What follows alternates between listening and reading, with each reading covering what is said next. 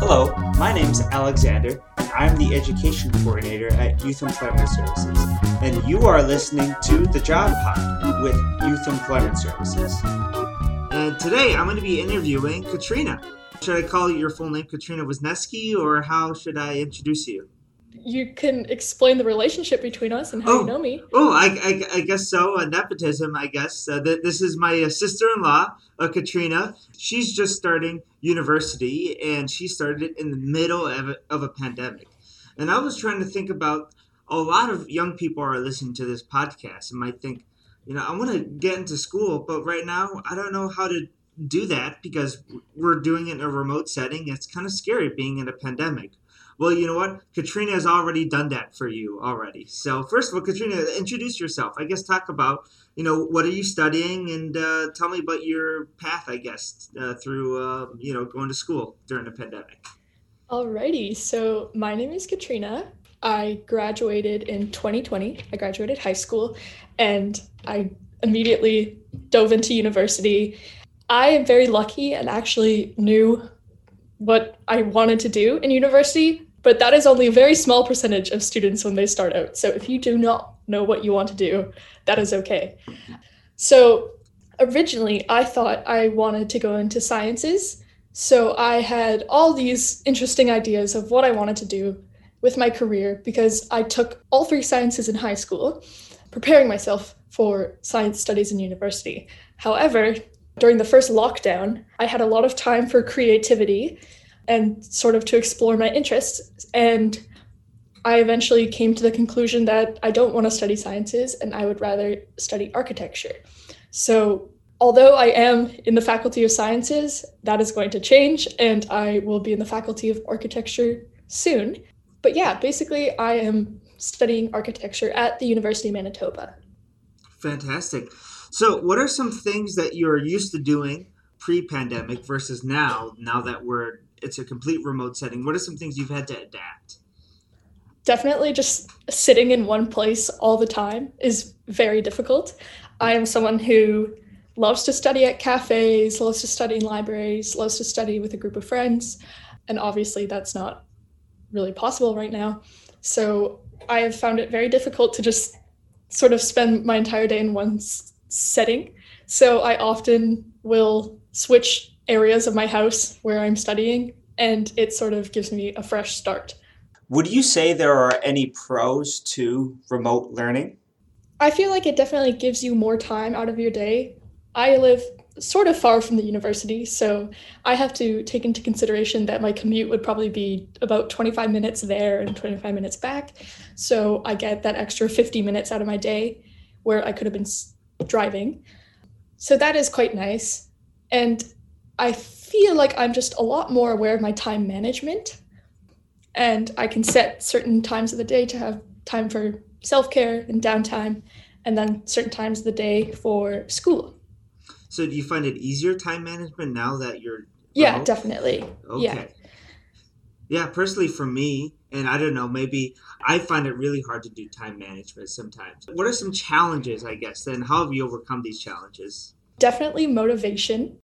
I know I just said time management is easy. However, sleeping in is definitely something you can do now if you don't have an 8:30 class every morning. So, it's been a little bit hard to wake up and actually start the day. However, motivation in general is just lacking and I think I can speak on behalf of most students at this time because yeah, getting out of bed in the morning can be difficult when you don't have a physical place to be at. So it's hard to sort of start your day and even just, I don't know, force yourself to study can be very difficult when you don't have peers physically around you, when you can't actually watch your friends open their textbook and start going. And that kind of gives you a sense of, hey, you should be studying too.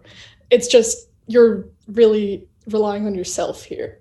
And so finding that motivation is definitely difficult. How would one find that motivation? Or I guess how have you found have you found that motivation yet?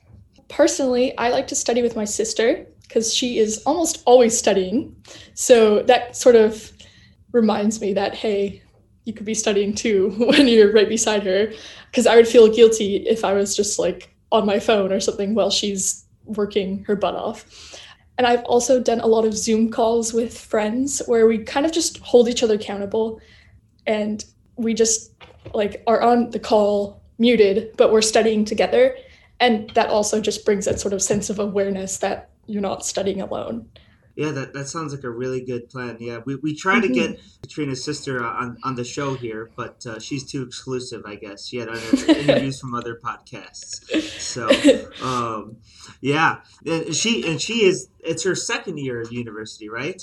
Yeah. So that's been pretty tough with her too, and I, I bet mm. maybe maybe that would have been. I, I guess you can't t- talk uh, on behalf of her, but I can imagine it must be difficult that she started out university not remotely and now she yeah. like this is all you know is remote learning i guess exactly now. so that must yeah. be a very different way how is it going to be when everything comes back hopefully coming back into university in person i think it'll be it'll be hard to navigate but at the same time i'm not alone.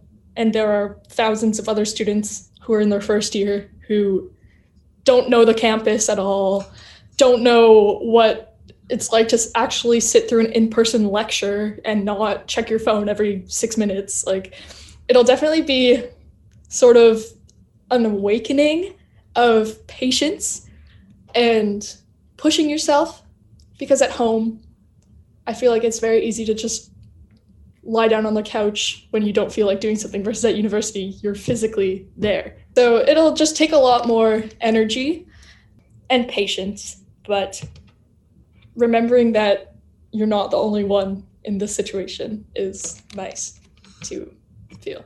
I would think that you learning how to, you know, do things remotely, you'll have your leg up in the world more than other people. One thing I've been hearing is that a lot of younger people will be more equipped for the real world now because the older generation can't necessarily cope with the working with technology and yeah. Zoom calls. Like for instance, with my parents, personally for me, my parents actually they don't like Zoom calls or anything like that. Mm-hmm. So I'm not able to really talk to, with them to see face to face all the time. So that's something mm-hmm. that, that can be difficult. Yeah, them. it's definitely put an emphasis on technology and the use of just computers. And I think our generation well, since we've grown up with this kind of stuff, it kind of has come naturally to us, but this has really helped us a lot more and even people of older generations as well. Yeah definitely a lot of adaptivity. So thinking about that what is some advice you would give high schoolers thinking about going into post-secondary education right now?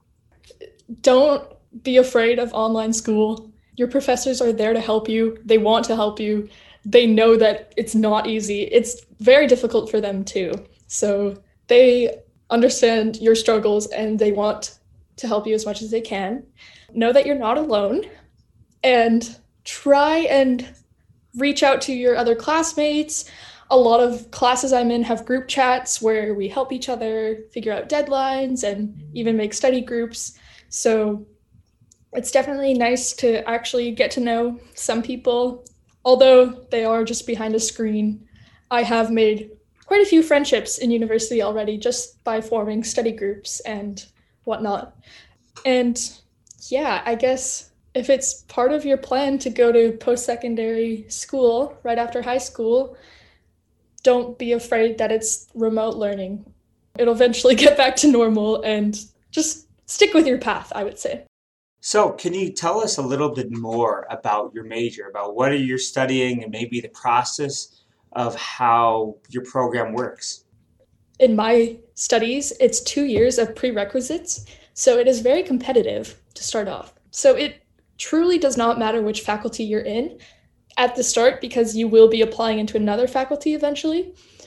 So right now I'm in the Faculty of Sciences, but that doesn't really matter because after my second year, I will apply into the Faculty of Architecture. So it is quite competitive, but that is not to scare you, as everyone is obviously having a different time with remote learning, and I think they're definitely taking things with a grain of salt for students. So I personally really enjoy my program, and if I do well enough to get into the Faculty of Architecture, they will examine my GPA, my portfolio, which is all the work, the physical work that I have done between my first semester and my last semester, my second year. So they will look at all my projects that I've done, as well as I get to write a letter of which sort of stream I want to go into. So that's either interior design or interior architecture, just a different name for it. Actual architecture, like looking at buildings, landscape architecture, or city planning. So it depends on my grades and my letter of motivation, I guess, uh, which stream I will get. I may not get my first choice. And if I don't get my first choice, that's okay.